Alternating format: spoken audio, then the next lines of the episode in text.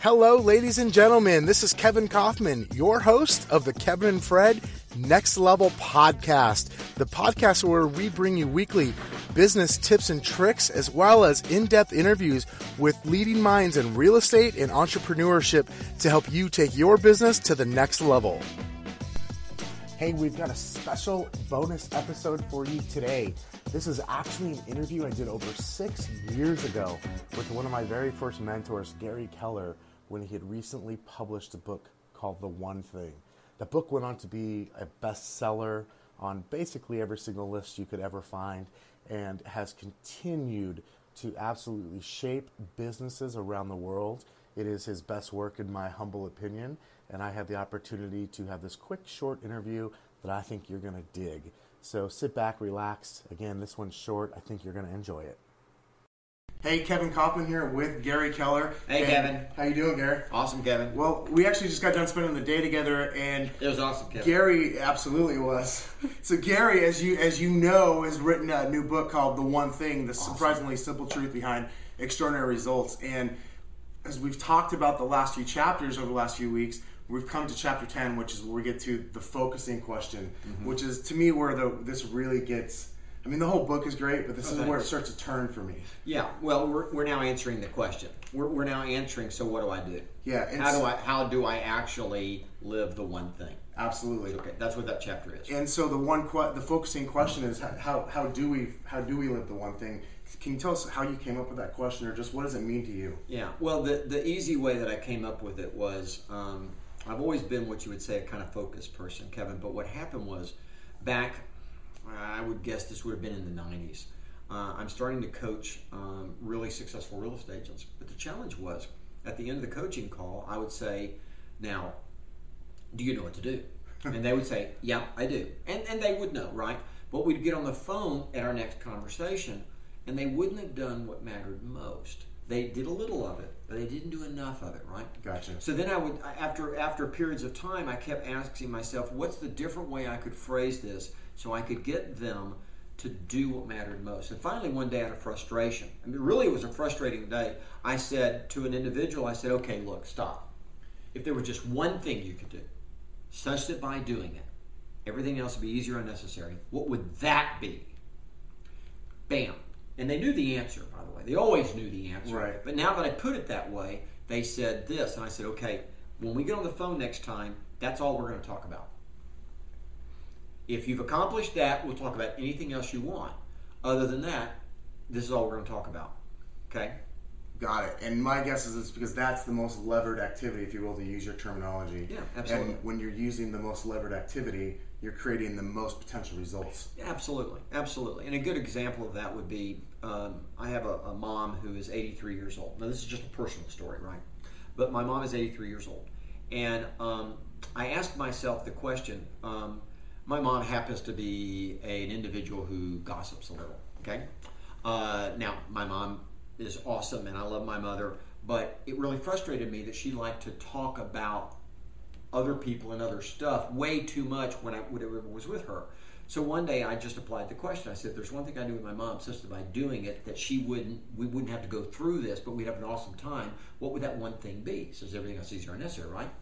And the idea was Dominoes. My mother loves dominoes, and she's awesome at it. So the next time I showed her my mother's house, uh, I said, "Hey, you have dominoes?" She said, "Well, yeah." I said, "Let's play." What I discovered is my mom can't behave that way she was when she's trying to beat me at dominoes. you know what I'm saying? Yeah. So at the end, it's a, it's a true story. And my mother and I have this massive competition going on. We now play dominoes online even. So when oh, we're together, we play dominoes, and we now play a domino game where she makes her move, I make my move. You know, and I call her today, "I haven't moved today, mother. You need to make your move, right?" Blah blah blah blah blah. And it changed the entire relationship. It made everything else that we do easier and necessary. One day, I went over to her house. Uh, this is last month, and um, she wanted to play dominoes and uh, the basketball game was on. And Kevin, it didn't take long before she had digressed back into that mode because she's awesome, but she likes to do that. And it reminded me because I said, "You want to play dominoes?" She goes, "No, I'm too tired. Can we just sit and talk?" She'd been so good for so long.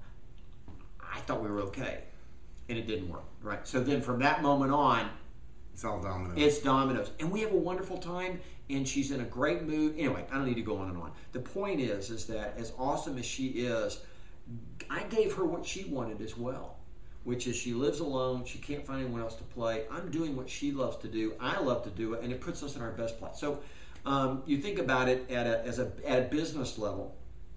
You say, okay, what's the one thing I can do today in all the things that I have to do, such that by doing it, it makes everything else easier or unnecessary. And the thing about easier or unnecessary means you get to go home on time. See, when you do the focusing question Yeah. and you answer what you're doing in that manner, because your work will never be done. I don't care who you are on this planet. That's true. It is true Uh, for all of us. It's by the way, and you can think of a hundred things to do with your kids. You can think of a hundred things to do with your spouse or your buddies. But at the end of the day, if you did the thing that gave you the most joy or was the most productive, that had the biggest impact, and you did that, everything else would be easier, or you wouldn't even care. Yeah. You did the thing that mattered most, right? Yeah. And for me, that remo- when we, when you add in those words, makes it easier or unnecessary. It removes all of the mental blocks for me. Right, right, So, right. and I'm sure for a lot of our video viewers too, it removes mental blocks for them. Well, your goal in using that question is not to do everything. Your goal is to do the thing that matters most, that makes everything else that you could do either easier because you've lined up the dominoes or unnecessary because it knocked them all down by itself. In other words, you get to go home on time. You get to have a life and do other things and still lead a massive business life because you're a fiend on focusing on what matters most. Right? Right. Right. The way the way book writing came about for me is exactly that. I put a bunch of people in a room that that ran the businesses uh, back about 11 years ago, and we brainstormed what was the the thing the thing that we could do that would make the organization um, actually fashionable to top producing people. Keller Williams has lots of people per office. It looks like we're running a numbers game, and so it looked like we were a focused on low production group because Right. when you have lots of people, your production starts. No matter how good your best people are, it starts to look like a mirror of the industry Right.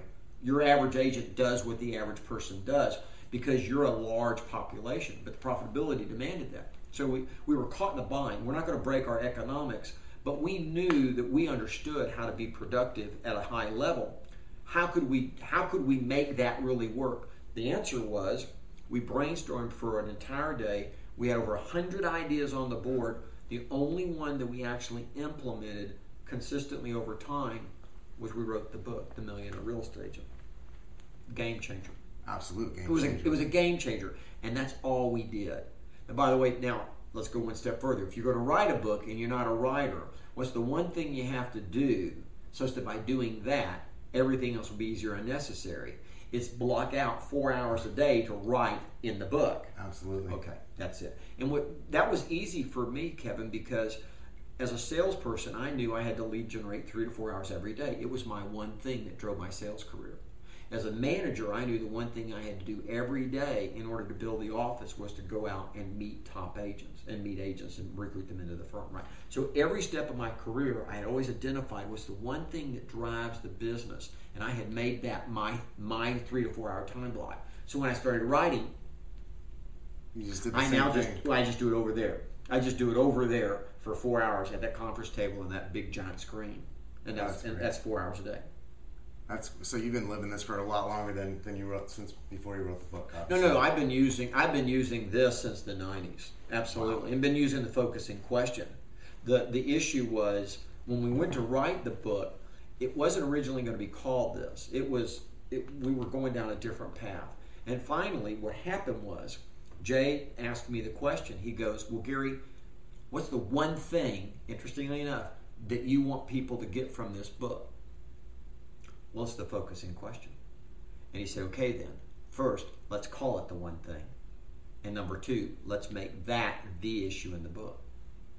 and so that's what happened. So all of a sudden, it became called the one thing, and the focusing question became. Now, the only reason why you don't get to it to chapter 10 is because I'm thoroughly convinced that if your head is full of the wrong stuff, there's no room for the right You stuff. gotta get rid of all the junk first. Yeah, so I traditionally, if, if you're ever in a class with me or being coached by me, I'm traditionally going to say first thing we need to do is we need to get we need to get out the myths of or whatever you're thinking now that's incorrect. So the, it's really two books. The first half of the book is really about the myths, the challenges, the lies, Yeah. yeah, that that people buy into that keep them from being willing to do one thing. Once you get rid of those lies, getting to the focusing question makes sense. If you go straight to it, nobody buys in because it seems too simple. Gotcha. You got to explain to them you know about all the other things that they're doing. We had to build a case that said, look, if things don't matter equally, that means some things matter more than others. And if you can't do two things at once, then oh, effectively, then I guess you're going to end up doing one, and that's okay because things don't matter equally, right? Right. And so you start building this case where people say, oh, well, then I need more discipline. And no, you don't. You have enough discipline. You just need a habit of doing the right thing. Right? And then they say, well, but my willpower isn't working for me. You say, well, now hang on a second. Willpower will work for you if you use it at the right time of day or renew it before you try to access it. Right? So what happens is people really do. That's what the six lies are about. Is trying to knock down all of those challenges that people face uh, that keeps them from ultimately going, well, I just need to be doing this. Now, what happens is, if you ask this question in your life at everything, after a while, you'll start looking at your spouse, your kids, your dog, even your mom or whatever, and you'll you'll always be asking the lever. You'll be thinking. You'll even be going to the ball game. It's true. You will. You'll go to a ball game, and you'll even. I'll tell you what. I'll give you a good example, just a fun example. But I went out with the, uh, to dinner with a, a friend of mine, a musician, and at the end of dinner, we came out. Now we had both valet parked our car. I may have told you this story before, I've heard but we had valet parked our car, and um, my car was sitting right out in front. His was up in the garage. There were at least ten people in line. We were at the end of the line. The valet saw me, went and got the car, my car key, gave it to me. I got my car and drove off. My friend's just standing there doing this. And I later explained to him, I said, well, the difference is I, I asked myself, what's the one thing I can do that will put my car up front and be available to me? And the answer, it's such that everything else I might do is easier or unnecessary. And the answer was tip him on the front end, not the back end. Because when you tip a, someone like that on the front end, they absolutely know they're going to get tipped. There's no question about it. They and they know the amount. So if you just add a dollar or two on top of it, right, fifteen percent plus a dollar or twenty percent plus a dollar, that's just enough for them to go. You know what? I'm going to put your car up front. wow. Yeah. That is so you can taking it to apply. another level. We, we just apply it to everything. You just and by the way, it's a casual way of looking at things. All you've done is change one question in your head. You no longer walk around and say, "What can I do?" You now say, "What's the one thing I can do?" Such that by doing it, everything else I might do is easier and necessary. That's what. That's the way you play. So you're already you're already asking a defocusing question every day. You're every every time you get up and decide your next move, you're asking a focusing question that actually defocuses you, you more often than not. You just didn't realize it. Right. So we're we're. It's not that you're not asking a question of yourself. You are. So are your employees. So are the agents that work with you. Everyone in your business is asking a question about what they should do. All we've done is give you a different question. You're already asking it. You're already sitting down with your family saying, What are we going to eat? Where are we going to go? What are we going to see? How are we going to get there? What are we going to do when we get there? You're already asking all those questions. All we're saying is couch it in what's called the leveraging question, the habitual manner of how you ask the question will up your experience. So that's all. It's all it is. Wow. Okay. Thank you. You're welcome. I appreciate your time. Love you. Love you too. you, Thank you Mike. very much. That's it for today's show. Do me a favor if you enjoy this, go over to iTunes or wherever you're listening at, leave us a review, share this episode with your friends, and for more great content, check us out in our Facebook group at facebook.com forward slash groups forward slash next level agents. That's facebook.com forward slash groups next level agents. See you soon.